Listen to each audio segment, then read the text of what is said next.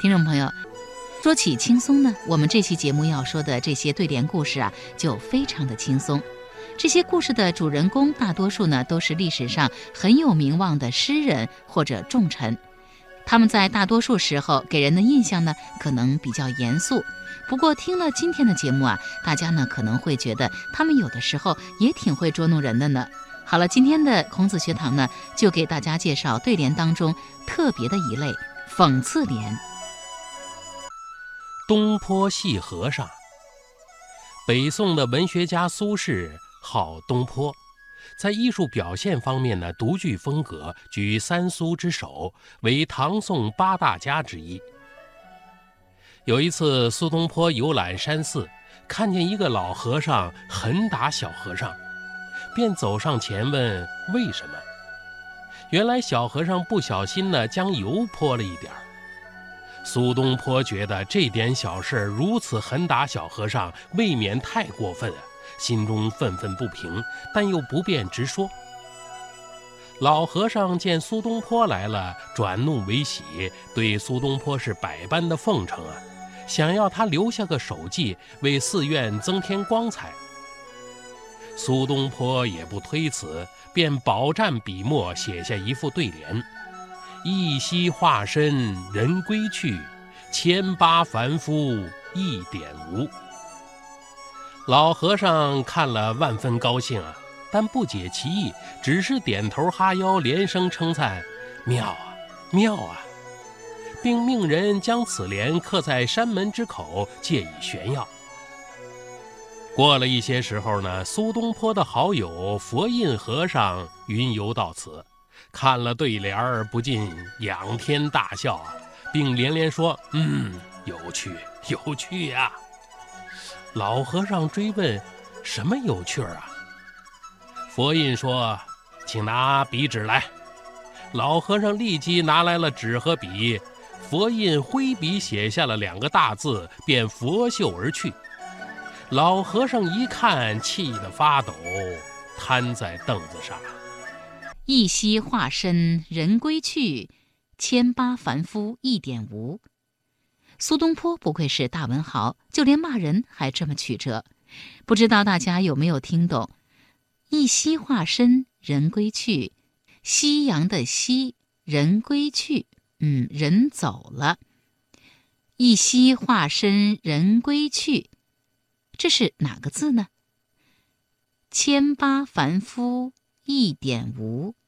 这句话中啊，要组字还要拆字，还真是有点难度呢。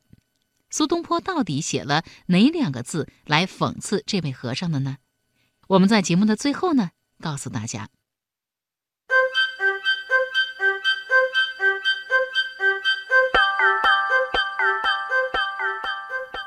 劝秀才，有个秀才，家境虽说不上贫寒，却也不富裕。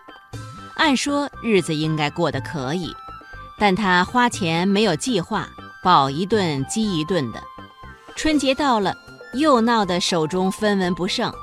为了装潢门面，总要贴副对联儿吧。找来找去，翻出一张红纸，索性一裁为二，写了副短对子：“行节俭事，过淡泊年。”邻居们知道他的底细，肯定又是没钱花了。大家帮衬着给他送去些年货。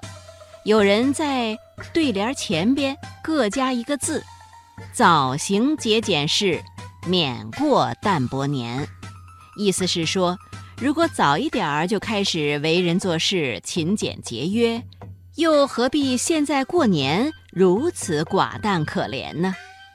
从此以后。秀才就开始过有计划的日子，他要争取明年千万不要再像今年这样淡薄了。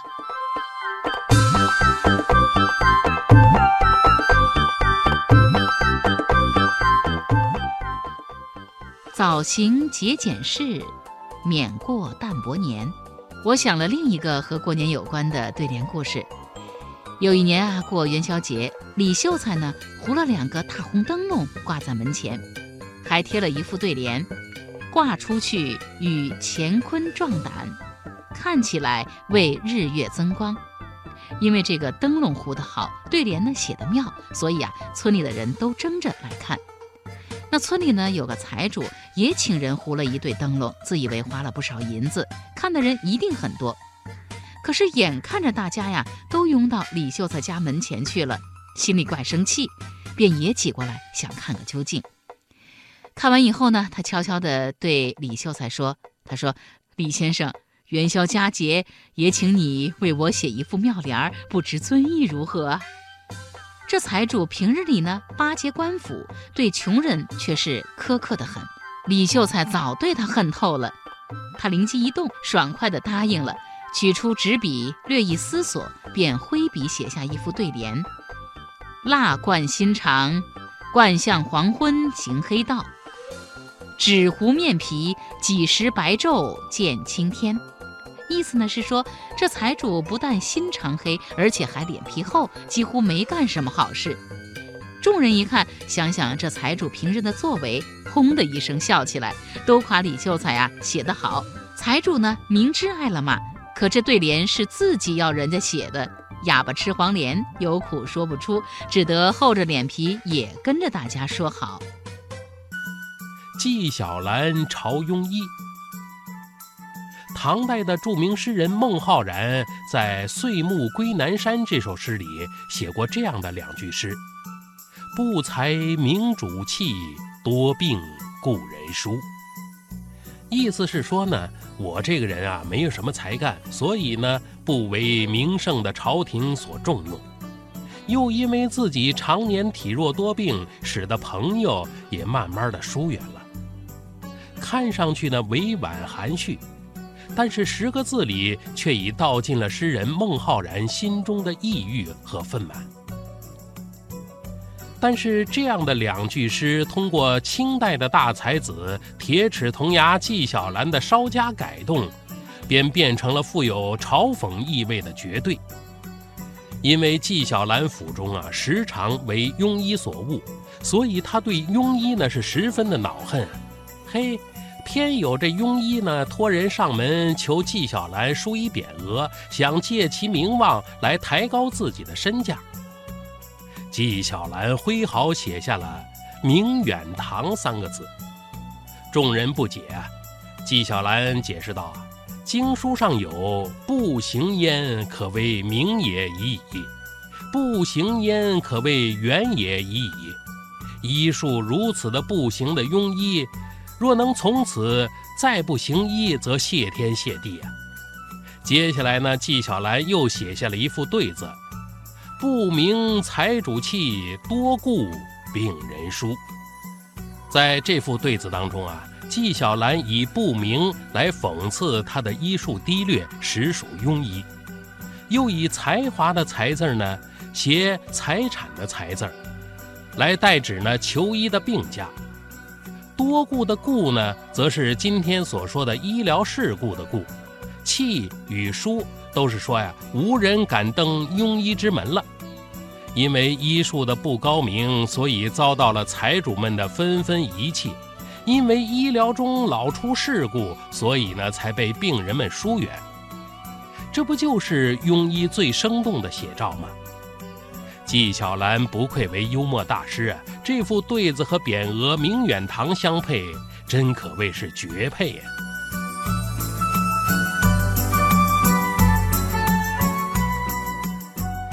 听完了纪晓岚的这个故事，我想起了两位西方作家，一个是俄罗斯的契诃夫，另一个呢是美国作家马克吐温。在讽刺这项艺术上。对联可能不及小说这些文学形式来的深刻，但是它的凝练确实体现了汉字可以万千变化组合的魔方艺术。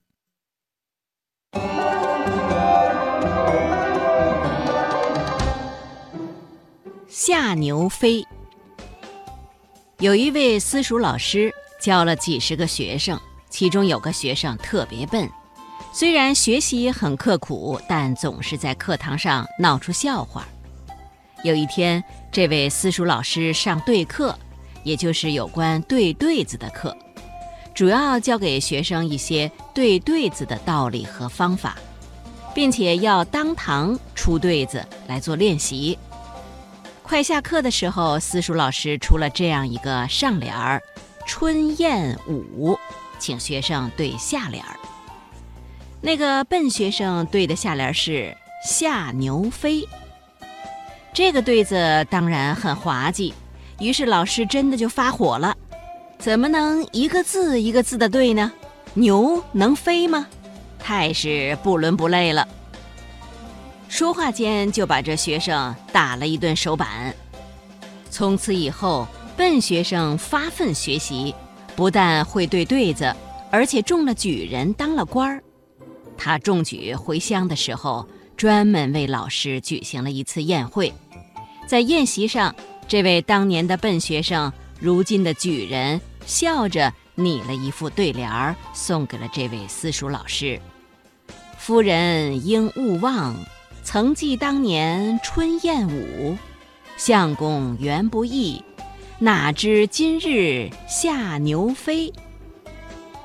这副对子用夫妻的口吻来模拟他和老师之间的这段故事。上联儿说：“老师啊。”你应该还记得当年春天的燕子飞舞起来的事情吧？下联儿以老师的语气说：“是啊，我怎么知道如今这夏天的牛真的能飞到天上去了呢？”其他客人听了才知道，这位衣锦还乡的举人当初原来是没有飞起来的夏牛。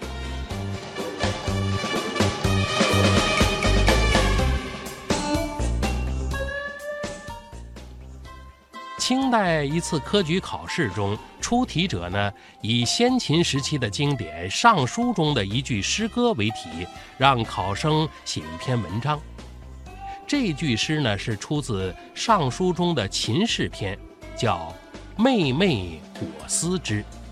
冒昧的“昧”这个“昧”字连用，“妹妹”呢本意是暗暗的意思，“昧昧而思”表达一个人深浅而静思的样子。通俗的说呀，就是我心里静静的、暗暗的思考一个问题的意思。可是有一考生呢，不知道是因为视力不好啊，还是因为根本就没有读过《尚书》中的这句诗，竟然在试卷上把文章题目写成了“兄妹”的“妹”，妹妹我思之。他试卷上的内容也就可想而知了。在批改卷子的时候呢，一位考官见后哑然失笑啊，提笔批了“哥哥，你错了”五个字。妹妹我思之，哥哥你错了，恰成一副巧妙的对联啊。